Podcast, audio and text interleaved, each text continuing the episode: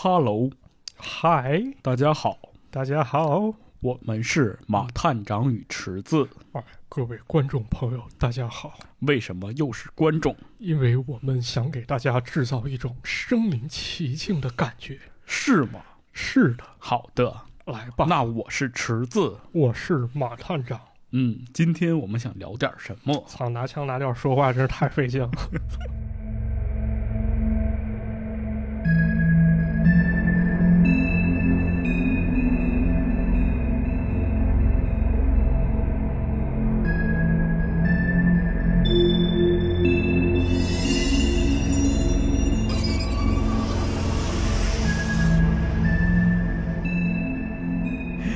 欢迎大家收听今天的节目啊！啊，今天是大家久违的啊迷离境界。迷离境界啊！哎，仔细想想啊，这一个月除了个别朋友，已经基本上没人跟我提灵异这两个 字儿了灵异，啊。哎，是，确实是啊。曾几何时，就有好多人觉得咱这是一档灵异节目。啊对，我们通过这个不断的努力，终于把这个标签儿是吧啊，带得更牢了。差不多消对是啊，嗯但凡一发流行文化相关内容，下不面听赶紧更灵异，啥玩意儿，不听没意思。啊，是吧？我今觉得马探长和池子在那个博士工作期间才是最好的节目，啊是最吧？巅峰的节目，啊，那条评论看得我这个生气。没有我们本身就挺垃圾的，你说那比烂的还有必要吗？是哎吧？谁比谁更烂？没必要凑合听吧，是吧？凑合听吧什么嗯这巅峰那都嗯浮云，那都对虚名而已今儿想聊这个日本医院怪谈，啊！日本医院怪谈啊，嗯是吧？咱就是这么操蛋啊！这大家都忘灵异这回事儿又讲了， 讲吧，那整吧，讲整嗯整吧。是为为啥讲这个日本医院怪谈呢？嗯，是因为我最近又看了一本书啊哎，啊，这本书是一本口袋书，啊，能放到口袋里这种书。还真就是跟口袋差不多那么啊大，，跟老夫子那书体量差不多啊。是是是，啊，对，它素材来源呢，其实是日本文艺社一九九七年出的一本书啊。嗯。但是我小时候看的口袋书，就大概啊，就可能有半个手那么大，啊，就你那种特别小的那种，你见过没见过？你那叫盗版书，那五毛一本儿，学校小摊儿上，就是你你这那书你都不知道书架上拿，人是从那板儿上给你撕啊，下对来对的。对对对，就那种，对嗯，那口 袋书启蒙了。我那时候当时看什么老夫子啊，有一些什么七龙珠啊，啊，都是从那儿抠的。是吧？ 啊，抠的，啊咱哎这时代问题嘛，是吧？嗯但咱这书就不太一样了，因为它在日本一九九七年发行之后呢，九九年著名的玉皇朝出版公司玉皇朝我啊，黄玉郎那公司听着那么像洗浴中心呢。啊，这不是，这是人正经八百一个非常厉害的一个公司啊就咱现在看的好多漫画，其实都是人出的，有人出版公司司，啊，对，很嗯厉害，而且他就是那个人黄玉郎那个公司，黄玉郎是啊那就是个龙虎门那作者、哦啊，非常厉害，香港一个非常著名公司。港漫作者啊，他把这书给在九九年的时候引进过来，引进到香港啊，然后最后流落到了鄙人的手中。鄙人鄙人是吧？啊，嗯念鄙人啊，我说啊念半天。呃，他的名字呢叫做《日本恐怖体验系列之医院啊，哎呦，这是个系列》啊，！这是一系列，然后还有什么出租车啊，什么这些啊。哦将来我要是逼人能够买到的话，再给大家讲讲啊。可以咱凑先齐了给他。啊，不是，咱先听听这个好不好看啊？嗯，这这要好的话，咱给大先家讲试吃一下啊，要不行的话，咱就不给他讲了啊。好，啊，这作者也非常有意思啊，用的应该是化名，他这个作者就叫恐怖俱乐部啊。嗯呃，为什么叫恐怖俱乐部呢？是因为这本书其实它是集体创作啊啊，有点像咱们这个新媒体人所说的 UGC 内容啊，啊。什么是 UGC 内容呢？就是这个咱们分 PGC 和 UGC 啊。哎呀，开始上新媒体传播课了啊，PGC 就是咱们这个创作者整那些啊破词儿，你知道吗这这就是咱创作者提供内容叫 PGC，UGC、啊 UGC 呢说不好听，其实就是读者征集就是大家嘛，自发哎，对，嗯就这么一意思啊，就是来自于民间啊，对，直直接说来自民间就行了，对吧就是对吧？哎，那所以说呢，这书中好多比较恐怖故事都是日本读者投稿而来了，而且啊，他这个作者所在地、年龄都是可以考证的，嗯，但是是名字用了化名嗯，那肯定啊啊。那么今天呢，咱就给大家挑几个比较精彩了，啊尝试做点延伸，因为年代久远了，这故事当中恐怖未必符合咱们当下这个点嗯，啊。但是呢，好在这故事啊转成几何比较成型，比较还完挺有整意思。啊，咱们可以给大家讲讲解解闷儿啊。行，那话不多说，咱就开始进入主题开始了啊！咱现在给大家带来第一个故事呢，叫做《被上吊者诅咒的衣柜儿啊。衣柜，》啊。这则故事呢，发生在东京都二十五岁的 S.F 身上嗯，啊。S.F 是化名啊，应该是那个日本拼音取的这个首字母啊。明白这个事主呢是一名护士，在此之前呢，他和很多朋友一样啊，觉得所谓鬼神之说不过是电视上作为噱头供人娱乐消遣的快消品，啊嗯不值一提。啊，但是呢，有这么一回，他被调到一个医院里面干了一个月，他再也不敢这么想了。被吓着了。啊，这事儿怎么回事儿呢？有这么一天啊，这个事主跟往常一样，他先值班，值完班以后呢，就去更衣室啊，宽衣解带，嗯把这工作服儿咱咱得换下来，是吧？这个时候呢，一向喜欢饶舌的这么一同事啊，就过来搭话。嗯喜欢饶舌，啊饶舌 不是害这怕个，不是不是这个，就是说喜欢说闲话这么一同事啊过来了。嗨，你这啊，人人过来说啥了？说你知不知道，咱们现在所在这更衣室里面其实有故事啊，啊？这咋回事呢？这事主刚来医院，他哪知道那么多秘闻啊？嗯，你给我讲讲呗你。讲讲吧。这同志说了这么一句话，说我还是告诉你好了，如果要是真的有事儿发生，那就完了嗯啊！这咋回事呢？原来这事主所在的医院啊，大概有五十名护士，他们需要共用一个更衣室，啊，这有个点像那种就是东北澡堂里换衣服那地方。大家可以这么理解嗯啊。但是这个更衣室呢，第六排第二个衣柜一般是没人用的。第六排第二个啊，为啥没人用呢？并不是说它编号不好啊，而是说这里面发生过一件事儿。这个故事呢，就得从好多年前说起了。咱都知道啊，现在的医生护士往往是各司其职，医生干医生的，护士干护士的。，哎，对，但曾经啊，在从前的一段时期内，护士是什么都要干的嗯啊，相当于是打杂，而且有的时候呢，甚至得越俎代庖，干医生该干的工作，啊，这就很危险了，嗯非常的危险啊危险啊！而在当时呢，有这么一护士叫 K 子， ，case 啊，这 K 子呢，他在外科工作，干外科呢，咱都知道，这免不了跟手术打交道。嗯于是呢，有这么一天，医院来了一个病人，他急需动手术，但是呢，当时负责手术的医生刚好回家了，把啊人给溜了。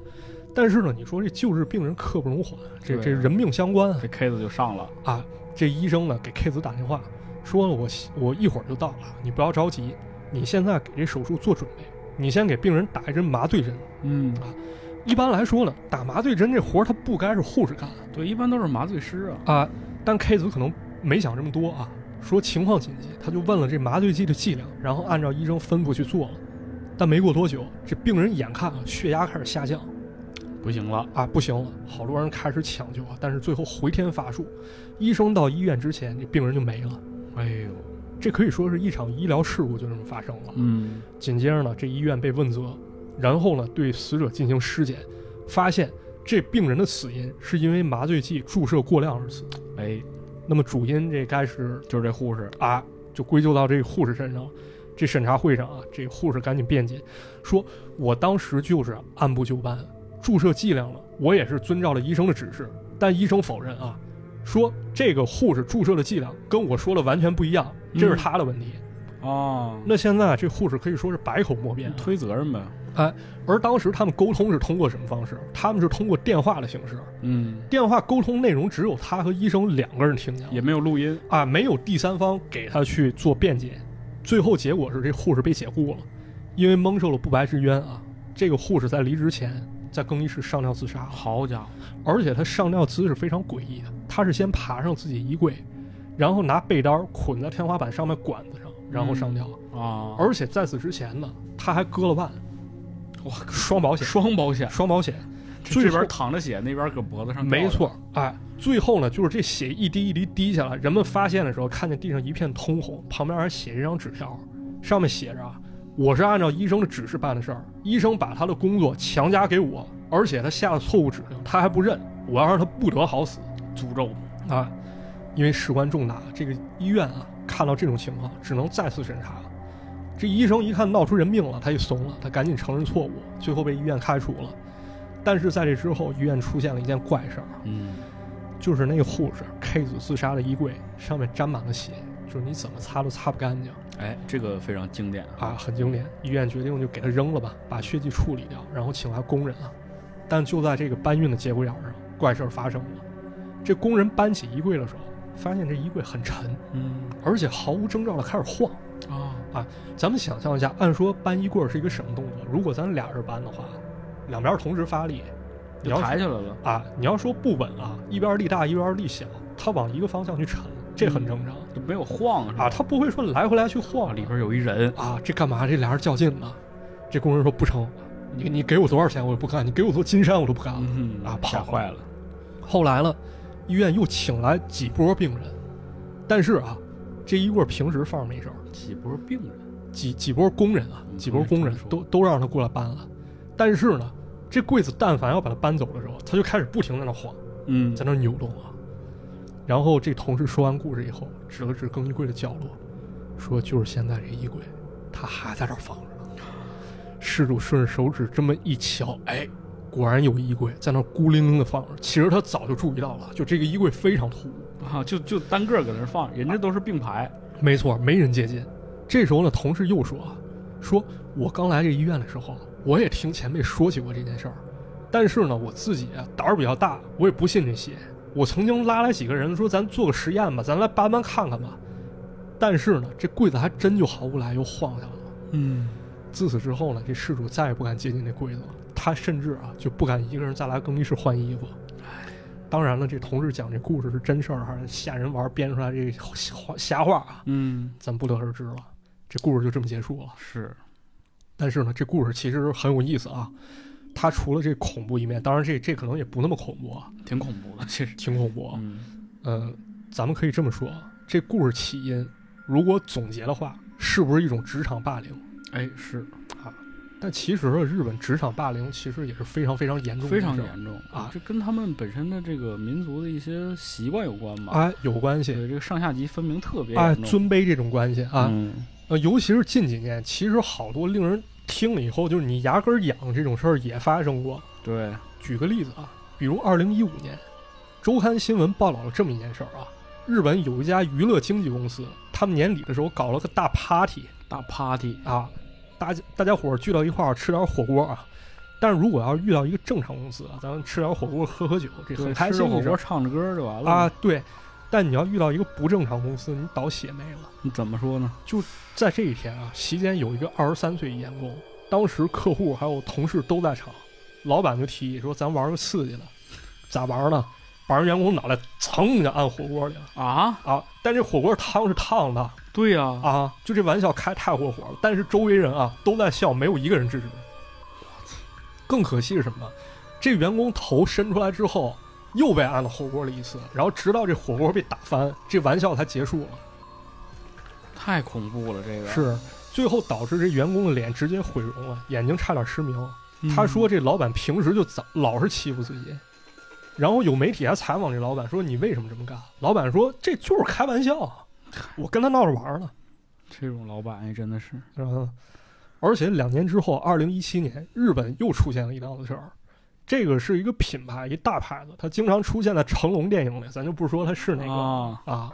他也出现了一个霸凌事件。有一个二十五岁一员工，他向前辈请教问题，就这么一件小事儿啊，前辈开始侮辱他、排挤他，最后这个员工忍不了了自杀了。嗯，经过调查，啊说他被前辈侮辱之后啊，别的同事也参与进来，然后羞辱他。最后呢，就连上司也不说，就是同事之间发生矛盾，他中间说和，他反而也耻笑这员工。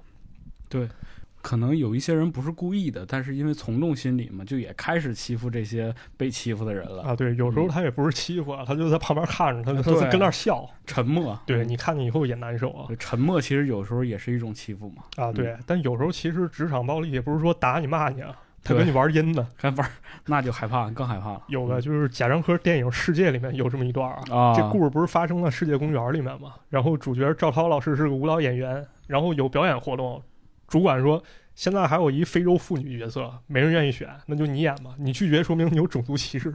哎这这种这种这种职场压力就是就哎有随很处多可这种事见儿啊，对，嗯就当着众生面儿给你架到那儿，让你没办法拒绝嗯，啊。再有就是故事中这种甩锅行为，不知道大家有没有遇到类似的哎，肯定有啊，啊？有，那那当然有了。就比如最典型一个啊，上司给你下达需求，但这 brief 啊他也拿不准，他把话说的特别模糊。他咋说？我我要网感好一点儿的，我要年轻一点儿的，然后都是口头说明啊，他也不给你发语音，也不给你留文字，哎，就跟你当面口头说，最后做出来东西啊，如果他的上司看着不行，然后甩锅给你说，哎，一开始我都不跟你说明白了吗？你怎么还做成这样？一看你没认真做，你是不是对我有意见？你对我有意见，你直接跟我说，你别拿你那点儿影响啊，你别拿你那点儿情绪影响到整个公司进度。嗨，是这感觉吧？是这感觉。是这感觉。到时候你百口莫辩啊，咱也没证据，所以有时候咱该防还是得防啊。对，所以说你能发现这些所谓的这种恐怖啊，或者是这些让你感觉到害怕的东西啊，往往都源自于人和人之间这种这种产生压力的关系。啊，对，嗯，这种东西挺恐怖啊，对对对，还是得注意啊所以。说人是最吓人的，是鬼根本就不是事儿。是吧？对，人人还是难防啊。不过嗯该防还得防啊。你说那个录音的时候，咱该录音啊，截图的时候该截图 截图，咱别让他们欺负了啊。是的，对，别让他们欺负了。嗯对，那说完这故事，咱再来一个啊再来一个啊这也故是医院里的啊！医院里啊，这故事叫手术刀，啊，手术刀。哎，手术刀你玩过吗？手术刀， 不是我没事玩那玩意儿干啥？啊，对，嗨，因为我我家这个我我母亲嘛是医院的嘛，哦还是大夫，就是我小时候经常能拿到手术刀。我操！手术刀刀片儿，手术刀哦是那种，就是像有点像那种，有一个刀片儿，然后后面一个长棍儿固定住、啊，对对，对对呃，那个刀特别快，啊，小时候我就经常拿那个刀啊去切纸，操，就一拉一拉特别快那种，你这有一还次行就啊切到手了就，啊，你这还行，你是一好孩子啊。嗯，你你奉劝各位行医的朋友，不要把自己手术刀给自己孩子。你说万一有孩子玩什么飞刀美人，说来小朋友来，你站到这儿我就玩过，我就扎气球，啊，扎气球还行。嗯，我说找人我玩是儿，让马探长你站那儿，我 那有点吓人，不要效仿，开玩笑，啊，肯定没干过这事对儿。但手术刀特别特别对，快，这这得注意。但是读到手术刀这标题，我想起一篇小学课文儿，嗯啥？因为年代久远，我查半天没查到啊。但是这玩意儿成了我一个心病，你说说我最后给查出来了。这个课文叫《十二第十二块纱布》，第十二块纱布啊，我给大家重新讲一遍，不知道大家能不能想起来啊？嗯，你说这故事这样了，就是在一所大医院手术室里面正在进行一个手术，然后呢，这次手术当中呢，有一位年轻的护士是第一次当这个责任护士，而且是给一个赫赫有名的外科专家当助手。嗯然后这手术进行了很长时间啊，然后眼看患者伤口马上就要缝合的时候，啊这护士突然盯着外科专家说：“大夫，我们用十二块纱布，现在您只取出了十一块。”哦啊这个故事专家就断言啊，我都取出来了，说那个现在立刻缝合伤口。这女护士赶紧抗议说：“不行，我明明记着咱们用十二块纱布。”这外科专家不理她，说：“听我的，马上缝合。”最后这女护士几乎要喊出来说：“你是医生，你不能这么不负责。”这时候外科专家突然笑了，他举起手心儿啊，一看手里攥着第十二块纱布，说：“他是我合格的助手。嗯学过吗？学过，学过，学学过过啊，学过但是呢，我看过另外一个电视剧，啊也是跟这个很像，啊！就是非常有名的日剧，叫做《黑色止血钳》。 黑色止血钳，哎怪一黑杰克，那哎，有点那意思啊，有，就是他在医院当中有一个那个，就是二宫和也演那个人物，嗯他就是一个医术特别高明，他是做什么？那个心外科、啊，心内科，反正就是很厉害，一般人他做不了哎就是做心脏手术的，需要打各种结，你知道吗？啊就他家里有一个特写，就是他的一个书柜上面全都是那种手术结，就是他练那个。然后这个人一直藏在医院里，他就是想证明一件事情，就当时他他的父亲好像是因为什么事情被开除了，啊然后就是他手里有一张照片儿，这个照片儿很吓人，就是一个那种 X 光照片儿，嗯在一个人的一个主动脉血管上夹着一个止血钳，啊但这个人身体是缝合的，啊，你能明白吧？能能明白这故事非常有意思。后来其实证实了一件事情，就是说，当时这个钳子为什么留在里边儿，是因为确确实实找不到别的东西能能扎这个血，要止这个血，啊黑色止血钳嘛。就只能是吃那个没有办法的办法，对，所以说他就为了保住人这个命，他就把止血钳留在身体当中了。啊，但人家以为他是故意或者手术灾难啊对，但是因为这个事情嘛，导导致他的父亲就死去了。啊所以说他一直怀恨在心，最后这个两代人和解的时候，就是用了一个黑色的碳制的止血钳，去把那个人身体当中那个钢制止血钳给换出来了。能想象出来，一定非常煽情。哎，对，其实挺有意思，推荐大家看看。西可西，啊西卡西，西可西，西可西。嗯，那咱接着给大家讲灵异啊哎，手术刀，啊，手术刀故事。这故事呢是静冈县二十二岁的 K A 提供的，这个事主所在医院当中呢也流传着一件怪事儿，说这个医院里面有一把夺命手术刀。啊，已经出了好几条人命了。嗯其中有一个老护士就说了这么一件事儿啊，说有一天啊，这老护士正在值班，突然有一个患者闯进来，就说不好了，三十六床病人不行了，来人啊！来人啊，救命啊！对，然后两个护士赶紧火速冲到三十六号房，看那个病人啊正疯狂撕扯肚子，嗯，可以说痛不欲生。两名护士当机立断，其中一名去叫医生，另外一名去制止患者。但是呢，这患者本应该非常虚弱啊，但是不知道哪儿来力气，这护士都弄不住他。嗯啊，医生来了以后一看，不行，咱得赶紧进行手术。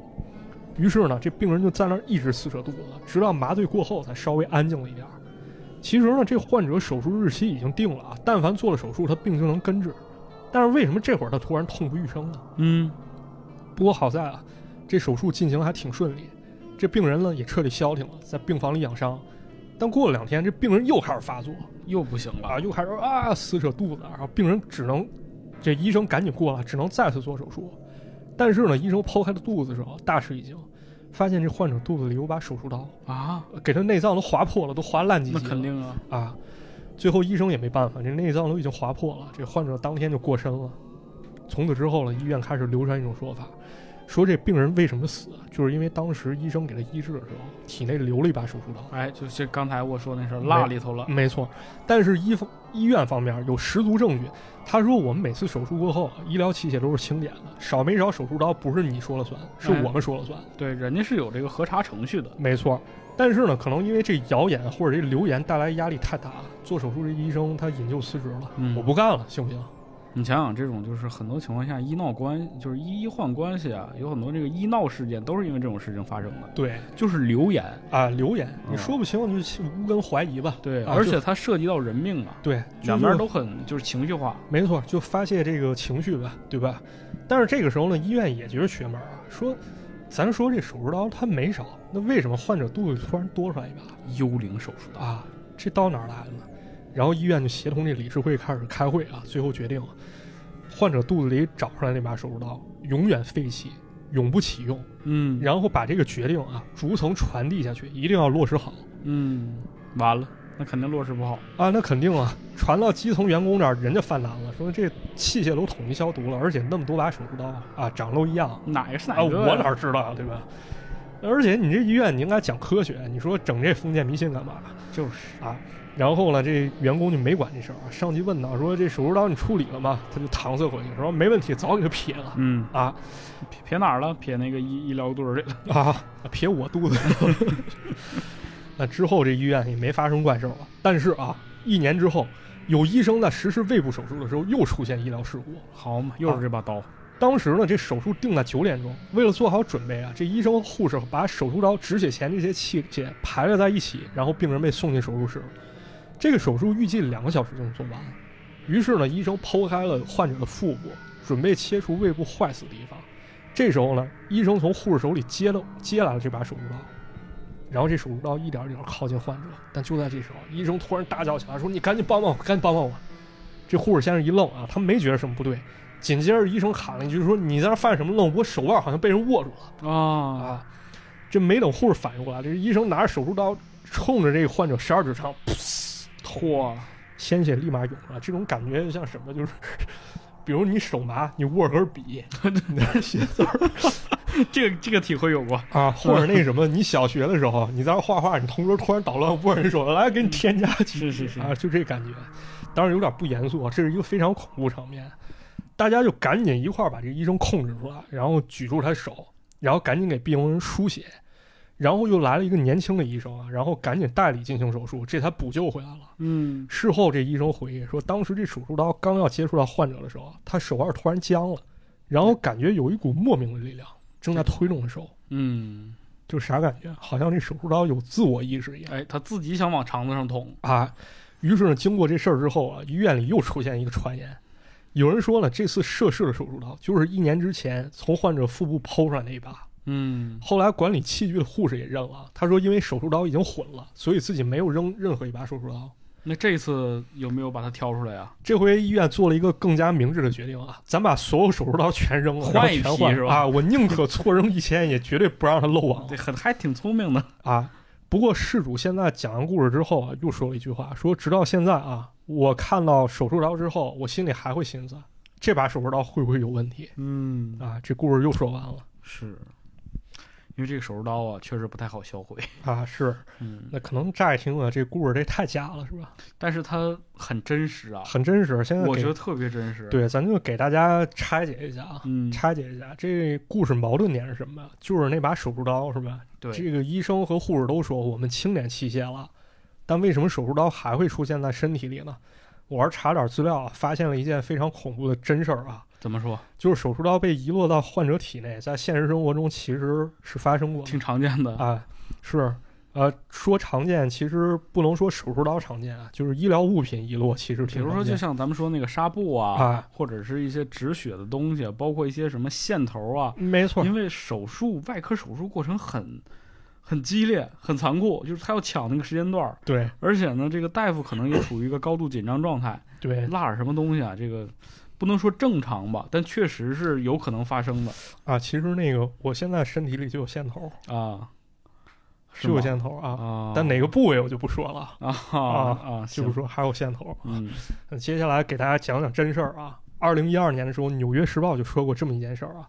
二零零五年，美国肯塔基州有一个护士，她在值夜班的时候，也是说感觉腹部一阵剧痛啊，然后开始吐。啊第二天呢，她赶紧做 CT 排排查啊，发现四年前呢做过一回子宫切除手术，医生就把一块纱布忘到她身体里了。哎现在呢，这个纱布已经粘住了腹腔壁、膀胱和胃部，因为这个纱布溃烂啊了，它引起感染了，所以呢，最后这个护士不得被不被切去了一大截肠道。哎呦这护士特生气啊，她起诉了动医动手术那家医院，四年之后拿到了两百五十万的赔偿。就这一块小小纱布给人带来很大痛苦啊，最后医院也造成了二百五十万美金的损失。嗯但与此同时呢，医院也提起上诉啊。可是这时候，护士不仅因为失误患上了严重的肠道问题，也没有办法再工作了。压力之下，他还得了抑郁症啊，大多数时间没办法出门嗯啊，这很痛苦啊。紧接着呢，这报道又引述了一份调查，说根据估计估算，美国每年会有四千个手术遗留物出现在患者体内，其中就包括了手术刀，还有手术点、手术剪、手术钳。当然，最多的还是纱布，占到大概有二分之三这么一比率。是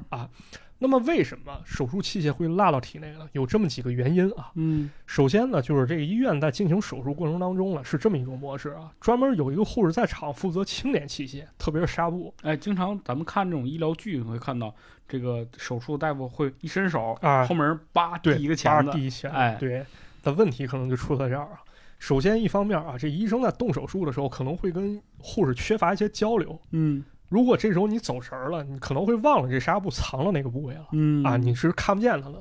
另一方面呢，就是这手术时间如果过长的话，中途可能会换主刀医生啊是的，啊，这么一来一回呢，他可能就在这时候出纰漏了。然后有调查又统计，他说百分之八十纱布在遗落遗落事故当中，医护人员都说我们所有纱布是清点过了，这数目是对的。嗯啊但是这种事情依旧是靠人来统计，很容易出问题啊。所以说，咱回归到故事当中啊，这第一次手术当中，医护人员说我们检查器械是完整的，这未必就是医生在骗人，他们在撒谎啊，对，很有可能就出现了这种纰漏。于是呢，再往后发展啊，一些医院开始用了一种手段啊，他们整了一个特制的纱布袋儿，这纱布袋儿有很多格啊，这每一格对应一纱布。哎是最后手术结束之后，咱看这格子，咱就门儿清了啊。也有研究者呢，开始用一种技术啊，这个无线射频探测，嗯他来找这纱布，每一个纱布上呢都有一个标签儿，这样手术之后检测一遍呢就能更保险。果然啊，这种技术在十一个月之内发现了三十二块，差点被遗落纱布是啊！还挺厉害的，是，所以这时候咱们再回看开头咱们小学学那课文第十二块纱布，这课文表达的肯定是医生责任心啊。嗯，啊，这个肯定是没错，这是一种非常值得肯定精神。同时也是一个非常会容易发生的事情，没错，这个责任心呢，它也有局限性，消除恐怖反而是应该靠的是一种技术上革新。哎啊是这样的，对，嗯，没错。那说完手术刀，咱再来一个，还有还有还有还有，咱说一问题啊，你有没有见过烟瘾特大的人？烟瘾特大的还好吧？还好就是，呃，我大姨夫，啊，其但实是我你我你知觉道得有段时间咱俩烟瘾就已经挺大了。嗯，嗯你想想，咱基本上两天一包七星，一包爱喜，哎呦我天，差不多是吧？后来看倪匡知道什么是真的烟瘾大嗯， 就是倪匡最高记录啊，就是有媒体统计说最多一天抽了个四五包，嗯，然后刷牙的时候都不大停，我刷左边右边抽，对刷对右边对左有边这抽，种 就是左右互搏，是这不是抽死我这就奔着死去的，就是那 种，啊！但是抽烟不是个好习惯，一方面它确实危害健康，嗯，另一方面可能不太礼貌对， 啊。但是说到不礼貌啊，你见过在停尸间抽烟的吗？这个这还因为我就没去过停尸间，啊，哦，我现在给大家说一个啊，在遗体面前抽烟，然后染上厄运的一个事儿啊啊，。这故事就叫在殡仪馆抽烟，在殡仪馆抽烟，啊好家伙，对，是这阴间故事啊。这故事呢是静冈县二十岁的 YS 提供的。这事主本人呢，当时他并不在医院工作啊，他是一木工，嗯，而且是一实习生，他跟师傅和师兄一块儿工作。但有这么一天傍晚啊，他正在工地现场的时候，突然有人报告来了一个噩耗，说原来这个师傅老婆，也就是师母，在买东西的时候啊，正跟卖鱼的跟那儿聊大天儿呢，但聊着聊着心脏病突然犯了，倒地这就起不来了。哎呦，周围人赶紧说送医院吧。然后事主和师傅啊，他们也听到这消息，赶紧赶到医院啊。但这时候师母的身子已经凉了，啊，已经动不了了，就相当于没了啊。就没了，确确实，看到这情况，师傅赶紧哭了啊，就说好好一人，你说这种聊天的时候怎么说没就没了？说没就没了哎啊，不过其现实实情生况命啊，就是这么他脆就是弱，这样，就是这样嗯啊，说没就没。同来同事、同来的这些亲戚呢，也看不了这些啊，都都走出病房了。但即便这样，师傅还是在那儿一直哭啊。于是到了事发当天晚上，这师母的遗体被放在停尸间了。嗯，然后亲戚也联系殡仪馆了，说咱等着灵车过来给他接走吧。这时候师傅终于哭不出来了，就跟亲戚一起到这停尸间，说再来看看自己老婆最后一眼吧。是啊，这停尸间呢，大概有六张榻榻米大小啊。一般来说，日本榻榻米一张的面积是一点六二个平方，嗯，那么这平这个停尸间呢，其实也就不足十个平方。呃，咱联系一下，就像出租屋一个普通次卧那么大。对，啊，差不多就那面积。然后呢，这屋里放着一张钢丝床，然后上面就放着遗体，然后在上面白布盖着，周围呢就放了一个非常非常简单的一祭坛，说白了就一香炉，上面插着几根香，哎，啊，冒着几根青烟啊对。这时候呢，亲人们走进遗体，然后双手合十，念着祝福语。然后事主呢也模仿亲人们双手合十，毕竟这师母啊是他非常敬爱的一个人啊，嗯，人非草木，看见这心里肯定难受啊。肯定也有感情啊，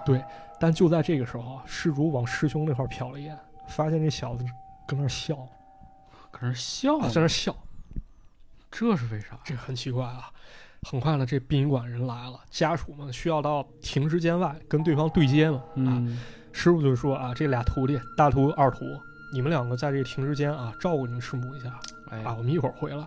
这事主心里有点膈应，但想想这怎么说也是我师母啊，就说没事儿，那师傅您忙去吧，嗯，我在这儿看着。但是啊，等家人们全部出门之后，这事主就发现师兄有点不正常。他先是手里捏了一根烟，然后嘴里也念念叨叨的。你要知道，停尸间是不让抽烟，嗯，按说这个有棚的地方他都不该抽烟对，啊。而且呢，你说对着死者吞云吐雾，这也太失敬了吧？不太礼貌，啊，这事主赶紧说说，师哥，咱别抽了，咱这么做已经够失礼了，何况你在这儿抽烟啊，咱这儿也没烟灰缸，你这是不是得把人弄脏了？那师哥听到这些啊，非但没停止，反而笑了起来。他说：“这儿不是有这儿不是有香炉吗？啊，这不是烟灰缸吗？哎，很多人就是这种，啊，就是我去哪儿吃饭去了，人说这个地方不让抽烟啊，那你们那儿的炒菜没有烟吗？啊，对，就这我逻这辑。是你这哎，操你那儿供着一像，那像下面有香炉，这也不是也烟吗？对啊，就这逻辑。然后事主一看有点火大了，说：‘你这不混蛋吗？哪有你这么办事儿的？’就是啊，你这太不尊敬了。这师哥反而来劲了，说什么时候轮着你小子教育我了？来，你看啊。然后这师哥拿着烟头往师母遗体的脸上戳过去了，我靠，说我检查检查啊，我看这老娘们儿是不是装死呢？这怎么这样啊？啊，然后又跟他师弟，就是事主说，你小子啊，你现在你满口仁义道德，你教育我，你知道这娘们儿平时怎么对我了吗？上次我那个媳妇儿啊，就是这老娘们儿告诉警察了，让警察找我麻烦。现在她嗝屁了，我告诉你，这就叫报应。嗯这不混蛋吗是吧这是就是这缺太缺德了，啊！说完之后，这师兄抽完这烟，还把烟头扔到香炉里了，嗯，这不是大不幸吗？是吧？看到这儿呢，这事主也没再说什么，毕竟这师哥已经不可理喻了，说你跟傻逼较什么劲？唉，是吧？他就把烟头捡出来，然后恭恭敬敬的塞到自己口袋里嗯啊，先给他放起来。丧事儿办完了，这师傅心情也平复了，好像一切又回归到了从前，只不过师母不在了。而那个操蛋的师哥呢，跟施主一样，他们俩人还是住一间房，但是经过葬礼之后，这师哥明显变了。怎么说呢？这师哥之前也有抽烟的习惯，烟瘾不大，但是现在开始一根接一根的抽，啊，就有时候这一根烟还没抽到烟屁股那儿，立马嗯抽我啊，让立马点一根给它续上对我让你抽个够， 啊，就这种情况。而且甚至在工作的时候也抽烟。你说他们本身是做木工的这这给点着了呢啊，你点烟，你干活抽烟，这很不恭敬啊，嗯是吧？你这得给点出点事儿。这师傅经常骂他，这小子经常顶撞回去，但还是忍不住抽烟。再到后来啊，师兄说现在完了，我现在不是说脑子想抽烟，是我全身都想抽烟。这怎么说呢？以前是一一天抽一包七星，现在抽十包，好嘛这，钱也花了不少，所以他床头经常是放着二十包七星备着，相当于两条。你就相当于啥都不干，你床头先放两条烟我的妈呀！啊。他说，如果要是不放那些烟啊，就会焦虑。而且，这师哥睡眠质量可以说断崖式下跌，并不是说他失眠啊，也不是说他睡不好，而是说他马上要睡着，烟瘾犯了。嗯，必须起床点上一根儿，一晚上得起来个五六次好家伙，啊！再过没多久呢，这师哥彻底垮了，头脑开始不清醒了，然后干活也总出差错，有这么一回差点从房上失足摔下来哎呦，啊！终于有一天晚上啊，这事主从外面回来，发现这师哥嘴里同时叼着两根烟， 啊，一下抽两根儿，对，而且这烟灰缸里面明显有钢点上烟。然后就在这时候，事主看见师哥做了一件非常非常诡异的事儿，他拿了一包七星啊，把剩下所有烟全都磕了出来，然后一根儿一根儿码到烟灰缸上，然后点上一根儿嘬一口，放下再点一根儿嘬一口，就让这些烟所有都找着，然后轮流抽，哦，就好像已经疯了啊，就连这这好像是呼吸都离不了烟了。是，这么一种状态。事主看不下去了，赶紧骂说：“你混蛋，你这样你身体就废了，你知道吗？”这师哥回怼回去说：“你懂个屁呀！我现在一不抽烟，我就闻到一股香味儿，得香味儿，香味儿，还记着这就个是吗那个香炉里那个啊香味那儿，香味儿、嗯啊！当时他不是把烟怼到香炉里了是啊，他闻到一股香味儿，这回彻底毛了，事主也毛了，找师傅商量，俩人说咱把这小子给他送医院去吧。但是俩人回房间发现师哥不见了。”嗯，而且那天晚上就没回来。第二天，俩人去工地上工的时候，发现师哥在工地二楼，但这时候已经上吊自杀了，哦，周围满地全是烟头那是，啊！这故事就说完了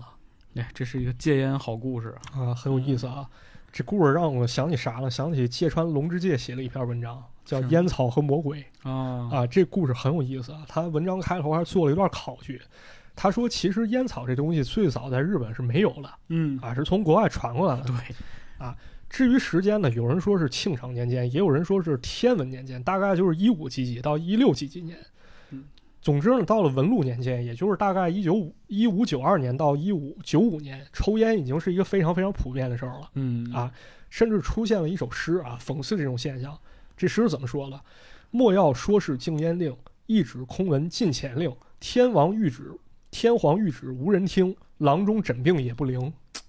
其实有点像美国那个当年那个禁酒令时期那个感觉，有点那感觉。嗯就是你一旦染上烟瘾了啊，一方面你要戒烟，可能对国家不是一个特别好的事儿；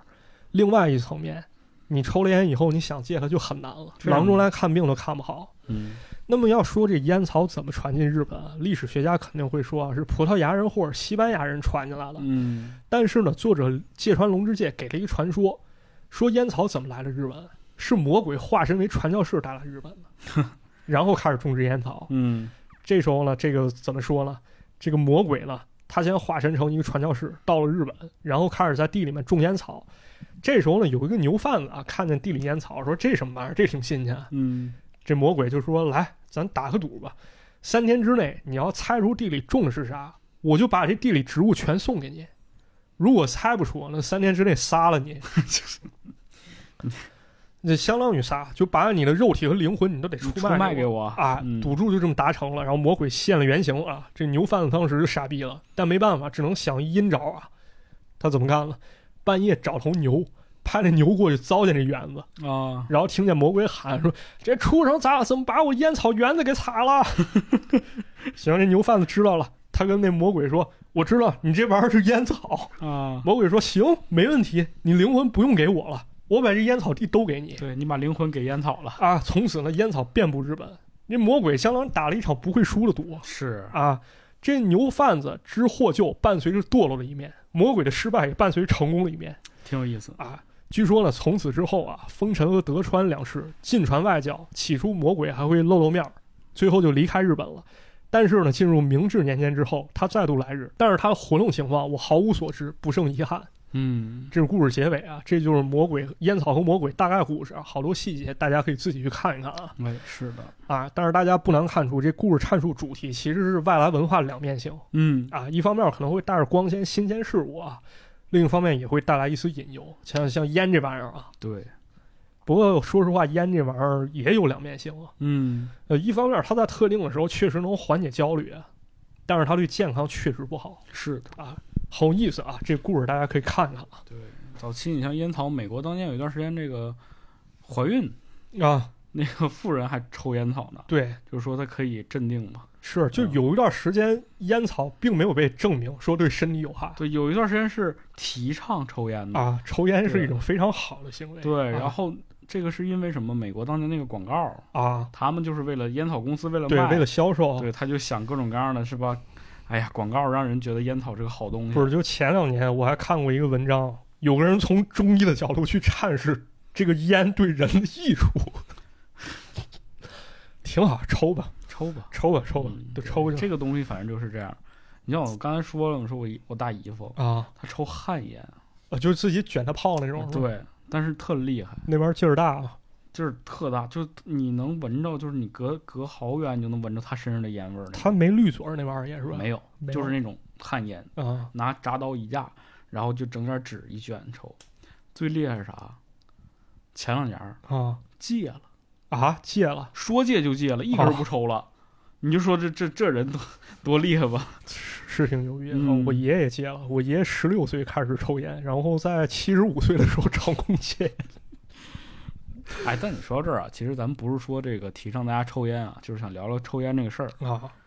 很多人都说这个就是烟和酒啊，不是会影响身体健康吗？对，但你会发现很奇怪，就包括世界上最长寿的那个人，就活了一百二十多岁吧，一女的，她就抽烟，啊，就抽到什么程度？九十多岁的时候，这人眼睛瞎了，我操眼睛瞎了就是打不着火了。 啊点不着，不知道在哪儿点烟了，他才不抽的烟，啊抽了能有将近六七十年烟，啊！人家也是长命。 对，但是但是不能这么比，人和人体质有差别，对呃不是说每个人一个滑铲就能打败老虎。我说这个就是这么这个意思，就是说很多人啊，他抽烟可能没有造成身体伤害啊、对这是基因问题，啊，但是很多人可能抽两根儿就不行了。呃啊，对，那、好多人有一逻辑，就是说，哎，你看那人抽烟他就没事啊，儿，对啊，是吧？你看那那人做生意他还那么失败，他跟你一样都是一人， 是吧？那人做生意他赚了，是吧？就是啊不能这么比，啊嗯是不能这么比所以说要从自己的方向上去考虑这个事情。啊！对，慢慢来嗯，啊。那说完这个抽烟，咱再讲一个被跟踪一故事啊被跟踪啊！但这故事名字很有意思，叫《被幽灵跟踪》啊，被鬼缠上了啊，啊。这则故事呢是岐阜县二十三岁的 M N 所提供的。这事主本人呢也是在一家比较有名的私立医院工作，嗯当时呢，为了上下班方便啊，他就在医院两站地之外，也就是外加十五分钟步行距离地方，人租了个公寓哎，这个通勤时间很很好啊，啊。很但方便。但是啊，就有时候下班等车啊，加上半路塞车，那基本上你走着回去反而赚了嗯啊，那就腿儿着回去吧。嗯于是呢，这个事主下班之后呢，就经常腿儿着回去。但是这段路啊，在白天走还行，到晚上有点瘆得慌。有点黑，啊，这个路是怎么样？它是这样的：首先呢，这路先经过一条商店街，啊，然后是住宅街，嗯，然后是一片农田。这怎么还有农田？那这日本日本的那什么 城市规划，它就那样是乱七八糟。啊。然后走到这农田的时候啊，路上人已经非常非常少了，所以走到这儿的时候，你会下着觉得心里毛毛的，哎，啊，毛毛地。楼田那个农田当中会有几个阴影是吧？啊更可怕的是啊，就在半年之前，这氏族走这段路的时候，虽然说路上没人，但他总能听见背后有一阵脚步声。啊，啊，一回头看不见人影。然后呢，他把这件事儿告诉同事了。这同事觉得是你自主意识太强了，你太敏感了哎，小时候我们总有这种感觉。啊，觉得后面有人跟踪自己啊。是啊，但是这些话没能说服施主啊。有这么一天啊，他又感觉自己被跟踪了。嗯于是到家之后啊，他赶紧开灯，过了一会儿又把灯关了，嗯先制造出一种自己已经睡的假象，然后偷偷跑到二楼，从窗户的缝隙往外开始偷看。他看见啊，这窗户外面是一条路，路旁嘛有一盏街灯，这事主就一点点扫视，发现这路灯旁边真的站了一个人影。啊慢慢的看着他这个老五，对他赶紧缩回屋内啊，心里想这是不是变态佬？嗯要不要报警啊？但与此同时呢，他目光又开始向那窗帘外面看去，借着不同的光线啊，他发现那个人影的人脸可以被看清了。这个人竟然感觉很熟悉，长得跟自己一样不是，还真不是。但更可怕的是，楼下这人也开始抬头看了自己，啊，有这么一瞬间，俩人目光对上了哎呦，啊，然后这人影莫名其妙消失了。消失了，啊。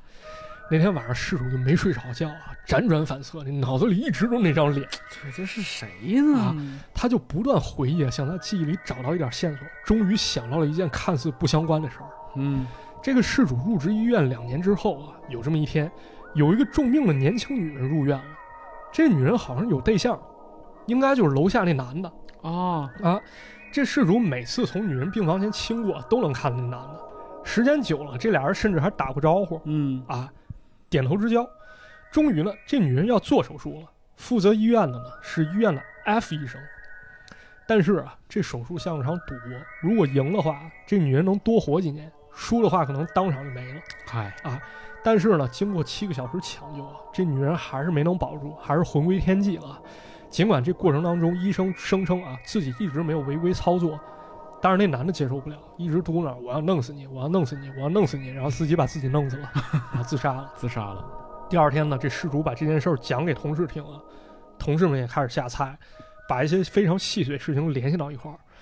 想着想着，哎，这 F 医生不就是事主本人？哎，他看护的那个病患吗？嗯，这 F 医生也住院了。事主一想，哎，也对呀，好像自从自己看护了这 F 医生以后，就总有种被跟踪的感觉，啊，心里开始害怕。啊被盯上了，这时候呢，有一个胆子比较大一同事站出来了，说：“这样吧，今晚呢，我去陪陪你。”是男的女的是一应该是一女的啊？啊。她说下了班以后呢，我先走，我去你家楼上埋伏好，然后你按部就班的回来，咱看看是不是有人在装神弄鬼。嗯啊于是呢，这事主按照同事安排去做了啊。最后俩人发现，果然有人在路灯旁边站着，这应该不是鬼，嗯，这应该就是吓唬人的人吧。于是呢，这事主同事跑下楼查看啊，发现这人影消失了。啊，但是可怕的在这儿啊，在消失那一瞬间，人影回过头来看了同事一眼，同事尖叫啊，因为他认出来那人影的脸跟自杀那男的果然一模一样就是那男的啊，就是他。到了第二天以后啊，这事主再也没看见过那影子，但在工作当中，他看护了那名 F 医生，病情突然恶化，很快去世了。但是呢，这人已经走了，其中到底有什么隐情，咱也不得而知了嗯，啊。这空调好冷啊，啊，空调有点冷啊，这故事也嗯说完了，反正有是种那被跟踪这感觉，操真挺可怕的。对，尤其是你被一个是吧怨魂对，跟上了。跟踪还有一点比较恐惧是什么？就是你在窗户外，你往外看呃，我就不敢往外看，啊，嗯，我就有的时候特别，你记不记得我跟你讲过，就有一次我家楼下响，然后我看对面楼有一个人在瞅我那个，啊啊啊，记着记着，我就特别害怕，极其恐怖。我是有一回什么体验？那是小时候比较操蛋的体验。嗯我去我一朋友家玩儿，他家住二楼，然后呢，他家有好多气球，啊，他就把这水灌到气球里面，然后带我上他家阳台。他说哦一会儿啊，不管发生什么事儿，你就蹲下。操蛋孩子，然后就看见啊，楼下经过一人，他把那水球扔下去，然后我俩赶紧蹲下，还高空高空抛物还，啊然后蹲下，我俩寻思差不多过了五分钟，那人应该走了吧。然后我俩站起来就开始冲着窗户外面窥视啊，然后这目光移动移动移动，突然移动到一个他妈怒气值爆表一个人瞪着我们吓坏了，啊，人也在那蹲守了，然后赶紧跟人道歉， 哎，是是挺吓人的哎反挺正挺有这感觉，嗯，挺恐怖都是医院里发生的事儿啊。，对，我给你讲俩吧。来来来，首先第一个就是说这个，你刚才不是说手术刀嘛，对就是医院里常用的东西，对，这个医院里还有一个东西很常用，就是床位，床位，哎，哎，说在这个重症 ICU 病房嗯，有这么一个床位叫啊三二一床位，三二一这个三二一床位非常邪门儿，啊，基本上你只要睡这个床位，人都都没了，就救不回来，而且是在一个固定时间点，就突然间这人就死了，啊非常神奇。大大伙儿都害怕呀。害怕，对，那这个床位是怎么着？是之前住过什么样的人吗？嗯，特别恐惧，然后大家伙儿就决定好好观察一下这个床位，蹲守去对，有就对他二十四小时进行坚守。啊，然后呢，就大概到那个，他们说这个死亡时间大概这个在这个晚上九点左右吧，可能是，哎，是对，可能在这个凌晨左右啊，嗯然后他们就决定一直蹲蹲到凌晨左右，然后他们就有一天就看就看看看的时候，发现这个正在观察着呢，就有一个穿着像那个保洁的阿姨啊，啊，就进这个屋了，他们就起到疑心了，说：“哎，这保洁为什么这个点儿突然来了？啊你看这保洁没什么异样，就在那儿扫地啊，啊扫地开始扫地， 啊扫完地拖完地之后，然后就 说这个屋啊可能这个有点儿尘土啊，啊！这阿姨就过去把那个 管 呼吸机的那个插座儿拔了下来了，把那个吸尘器插上 了，啊！然后结果你就听旁边滴哎呦，嗯啊， 这就是三二一床位的秘密啊嗯不过对这种故事类似也有，就是咱们这本书里面就有一类似故事，嗯他是真看见了，就是讲这患者也是到了晚上，嗯，他那个病房有两个人，然后他到晚上就老听见一人跟他 说话，然后那人还就是把这个床位那帘子掀开，啊他要自己躺那儿，他以为是隔壁 人，第二天发现搬来那人根本不长那样，我操，你这个太吓人了，这个就有类似传说，哦就是挺恐怖。确实医院里有这说法，就之前我家里人出就是住院的时候也有这种事儿发生，嗯就是听说那床位经常死人，而且那还是四号房、嗯四号啊床，是然后就觉得挺不吉哦我利其实印象特别深刻，就是说，呃，我姥儿嘛，啊，也是那个他还活着的时候，他是一八年没的，嗯他还活着的时候，其实他心脏特别不好，啊老年人，然后每年大概都要住一段时间院这个状态。嗯然后我是我家里最小的，啊，我也是跟我姥儿，就是我对我姥儿真的就是那种特别，特别亲啊，哎，是特别亲。是亲然后就是家里人觉得可能就是得陪护嘛，啊我就去。就我永远都不觉得说陪我姥儿是一个特别麻烦的事，啊因为大半夜你不能睡觉，对，那盯尤其着你看心脏病这种患者，你必须得就你要看着他，他有时候是可能一一口气儿没倒上来就废废了。对对，有风吹草动就得注意对，所以说我就经常去医院陪他，然后大概就是凌晨三四点左右的时候，就是我也不睡嘛，就在嗯医院里走廊里走，就那个灯光已经很暗了。啊有一天我就看，就走廊对面有个人，就拄个拐棍儿在那块儿站着。啊然后我也当时小嘛，也不懂，就过去聊天儿，跟人说说奶奶，你这个干嘛呢？他说：“哎呦，奶奶这个睡不着觉，啊难受，啊，瞎寻思了嗯，难受。这个就起来溜达溜达。哎，你帮奶奶把这拐棍儿修修吧。啊他那拐棍儿是那种四角拐棍儿。啊，下面是那种更稳定那种。他说我这个哎就是不稳当了，说小伙子，你帮我看看。我说行，我说我帮你修修吧，给他整吧整吧，反正就整平了呗。嗯他说：“哎呦，他说谢谢你，嗯，然后他就搁那儿站着。我说：那那我奶奶你就搁那儿站着不回去？我说不回去，你回去睡觉吧。嗯，我也就不是，我就回我屋了。啊第二天 特别神奇，我就第二天早上起来六七点钟，就其实没差多长时间，嗯我就去那儿，我就出来，可能上个厕所之类的，我就往走廊那边一看，那儿就立了一个拐棍儿，啊，人那不见那哦了，那老奶奶去哪儿了？人不不知道就不得而知啊，了对，就就立了一个拐棍儿在那儿。”啊。这挺神奇的，你嗯没问问那拐棍属于谁这倒不知道，反正那不吓人，但是我就看着那个走廊那边立着一个拐棍儿， 啊？然后你去问大夫，就是问那医生哪有拐棍，然后一回来发现那拐棍没了。没有，都我都没问，啊当时都没有起过疑心。是，但是我当时陪我姥儿在医院待的时候，真的医院的那个半夜真的挺吓人的，啊是就特别的阴森。，对，嗯，因为本身也是我，我也在医院就是待过段时间，就感觉那个地方确实充满了人间的悲喜，是，几家欢喜几家忧，真的就那种感觉。就是你能，就是我当时后来我写过一篇文章，我想就是就是你能闻到那个死亡的味道，啊，能能是，确实嗯就能尤其是在深夜的时候，你真的是能闻到一股味道，对就它不是那种，就是你能说它是混合着那种消毒水的味儿。啊，但它确确实是一种陈旧的味道，，对对是那种感觉特别害怕。啊然后半夜我也不敢坐电梯啊，啊因为我听过另外一个特别有意思的传说，啊是这你就是说呢，这个有一个人啊，下了夜班的这个医生坐电梯啊，刚要进电梯，刚要关门的时候，突然进来一个人，是吧？嗯。然后这个人就他俩一起坐电梯嘛，本来他俩是到一楼就走吧，对结果这个电梯突然间就到了地下二楼，啊然后这个门歘就开了，啊门外站了一个人，啊这个医生看完之后赶紧去摁关门，然后旁边那个人就问他说：“为什么呀？你你不让人上来呢？”这个大夫说：“你呀、你可能不在医院工作啊！你不啊懂你不懂这个地下二层是太平间，啊这个一般我们在死人身上呢都会系一个红丝带啊！来确认他这个是他尸体。对他他是真人还是死人啊刚刚那个人的手上就有一条红丝带。啊这个这个旁边这人听完之后啊，大夫，你说的是这样一条红丝是这带样的吗？？好看吗？ 所以我就不敢坐电梯。啊，是是这种恐怖。我们医院就是还有一种气氛，我觉得更恐怖了，就是那种，嗯、在亲人就是可能即将离世，或者说这个病情结果刚得知的时候，那种特别特别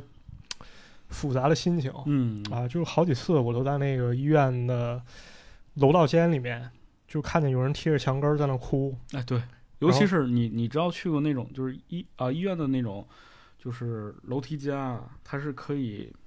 就正常情况下不抽烟，对但是你发现那个地方烟头特别多，对，巨多，可以看出特别焦虑。对，就就那种感觉在，对，就看人在那儿哭，尤其他也不敢在病房哭。对，就是他在那儿哭完，下一秒他回去面对自己亲人，可能又得装作非常非常开心样子，说医生说你什么事儿都没有，是啊，你过段时间就出院了，哎，就是这种感觉。所以说医院对于我来讲，我觉得是一个非常，就是真实系恐怖的一个地方，对，就它太多的故事了，是，你不能说它是就是鬼神，它本身那地儿它就对他这个地方就是一个人间情绪的一个集合体吧，嗯确实是。希望大家都能健康吧，健健康康，然后对陪伴自己身边的人，也是尽可能多陪伴陪伴嘛。对，嗯，人人和人之间就是发生了关系才有情感，对有了情感呢才有更多的故事。啊，对，嗯、你老不不在一起待着，这对事儿就疏远了反正就。感情是越不联系越淡。嗯，那好的，那其实关于这个医院怪谈这一期节目呢，我们就哎先聊到这里就了。到这里，嗯，故我知道大家非常喜欢听这种怪谈节目啊怪谈我们灵也异尽量的去搜集一些比较有意思的故事哎，讲给大家。是。但是呢，确实不是一个长久之计，不能说期期都讲。那所肯以说定给给要给我们一些这个是吧缓冲的时间，啊是啊确实他哪儿那么多鬼啊，是吧？这还是得关心关心人嘛，是吧？对啊，是迷离境界是吧？啊我们就到这里了就，先告一段落。以后要是有更好的作品能够落到逼人手上啊，嗯我再做出来给大家听听哎，感谢这个逼人啊。行，感谢我这个逼人 啊，行，那我们的节目呢会在各大音频平台上线，欢迎大家呢在苹果 Podcast 或者是在喜马拉雅给我们评论打分儿，哎啊，这些动作呢对我们有很大的帮助。同时呢，也希望大家一定要订阅这档节目，哎，嗯，然后呢，就是如果大家想进入我们的社群的话，可以加微信号 c h i z i 五九零一，就是池子五九零一，嗯嗯，我会拉你进我们的这个高端男性配偶，啊，又是这群玩这个啊，就是会拉你进我们的这个社区，嗯哎，对，大家一起交流啊，是吧？啊想听怪谈故事的群里有很多人，大家都在讲这都个有怪啊，谈故对，事啊大家可以互相分享一些，是嗯，那行，那这期节目就先到这里了，哎，到此结束了啊我们下期节目再见，啊，下期再见，拜拜。拜拜。